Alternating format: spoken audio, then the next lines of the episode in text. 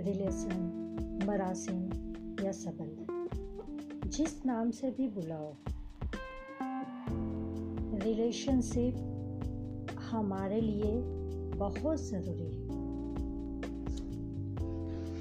लेकिन फ्रेंड्स, जब ये रिश्ता, रिलेशन मरासिम संबंध जब हद से गुजर जाता है ना तो बहुत तकलीफ़ देता है।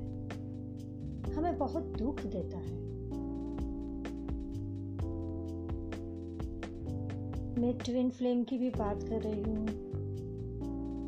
मैं प्यार की भी बात कर रही हूँ। प्यार, मोहब्बत, इश्क, दोस्ती, जो भी नाम दे। लेकिन जब आपका अटैचमेंट जब आपकी फीलिंग्स हद से गुजर जाती है ना,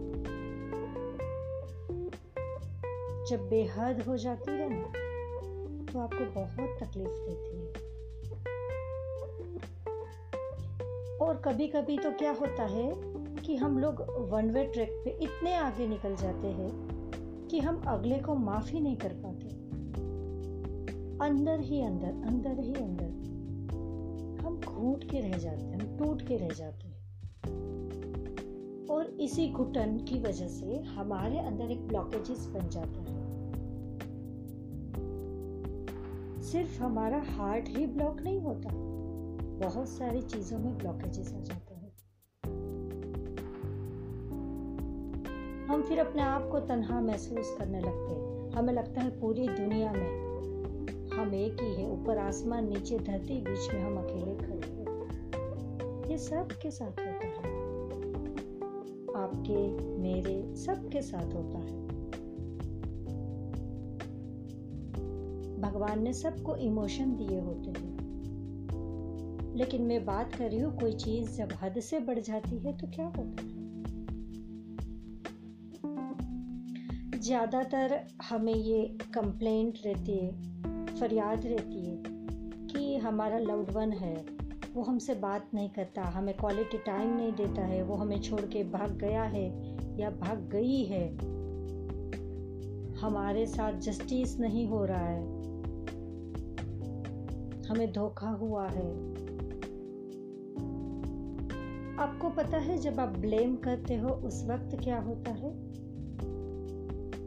आपके अंदर ब्लॉकेजेस जो होता है, जो आपके अंदर जो कचरा भरता है ना, वो डंपिंग की तरह बढ़ना शुरू हो जाता है। आपको नहीं पता ही और शी जो भी है आपका लव्ड वन या जिससे भी आपको कोई फीलिंग्स है, वो उसकी करंट सिचुएशन में किसी कार्मिक टाई से बंधा होता है। और करंट सिचुएशन सबको लागू पड़ती है, सबको अपना एक कार्मिक रिश्ता निभाना ही होता है। और जब आपका रिश्ता, जो कुछ भी नाम हो उसका, उस कार्मिक टाई से, उस नेगेटिवली टाई से नेगेटिव अटैचमेंट से जब तक बंधा रहेगा, तब तक आपको इसी तरीके से तन्हाई महसूस होगी।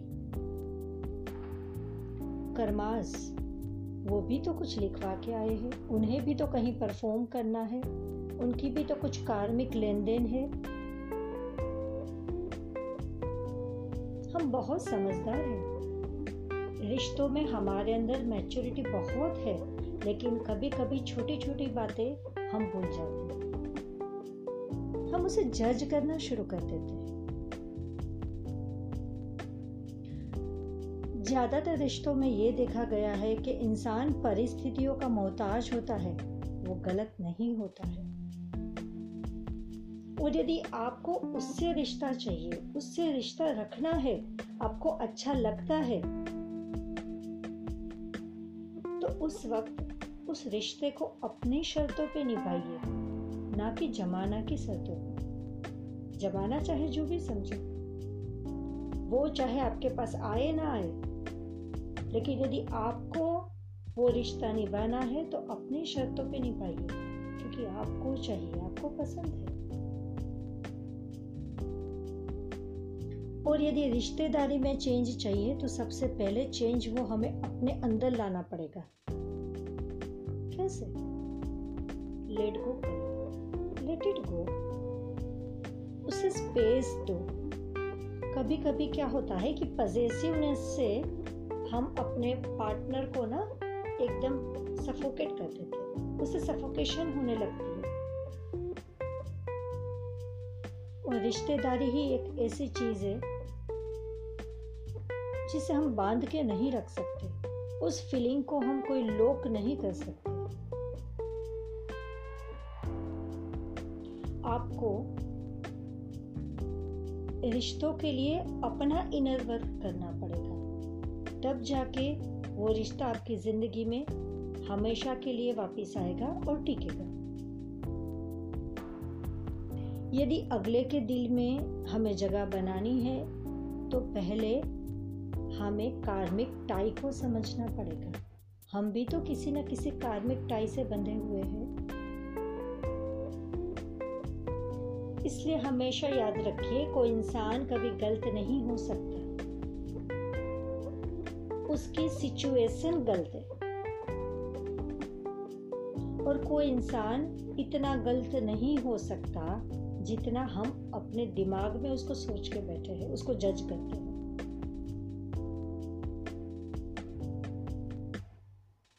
ज़्यादातर क्या होता है, सही और गलत का फैसला हम अपनी आरजुओं अपनी सपनों और अपनी जिद के ऊपर कर देते हैं।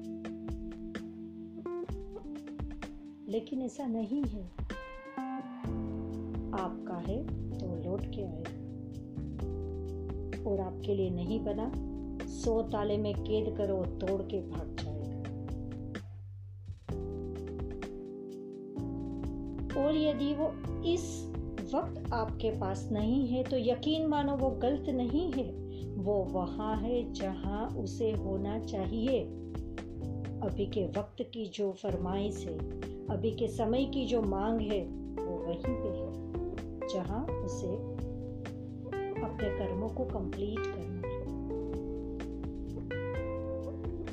आप जब अपनी अनहेल्दी अटैचमेंट को हील करते हो ना थ्रू प्रेयर या फॉर्मेशन आपकी रिश्तेदारी भी बहुत अच्छी तरीके से हील हो जाती है। इसके लिए फ्रेंड्स मुझे लगता है हुपनो पोनो प्रेयर सबसे बेस्ट है। हवाइयन टेक्निक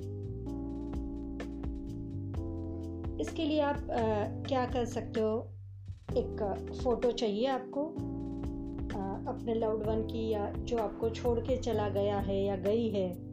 या जिससे आपका रिश्ता आपको और मज़बूत करना है, उसकी आपको एक फ़ोटो चाहिए। आपके सामने रखिए उस फ़ोटो को और हवाइयन प्रेयर बोलिए। वो पोनो पोनो की प्रेयर बोलिए। हुक्नो पोनो मुझे लगता है सबसे बेस्ट प्रेयर है। I am sorry please forgive me thank you. चार लाइन आपको बोलनी आई एम सॉरी मैंने तुझे अपनी टाई में बांधना चाहा। जहाँ तुझे स्पेस देनी थी, वहाँ तुझे मैंने सफोकेशन दिया, रिश्तेदारी का। बहुत सारी कस्मों में बाँध दिया। और इसके लिए, मेरे इस बिहेव के लिए तो मुझसे छोड़ के गया या मुझे छोड़ के गई?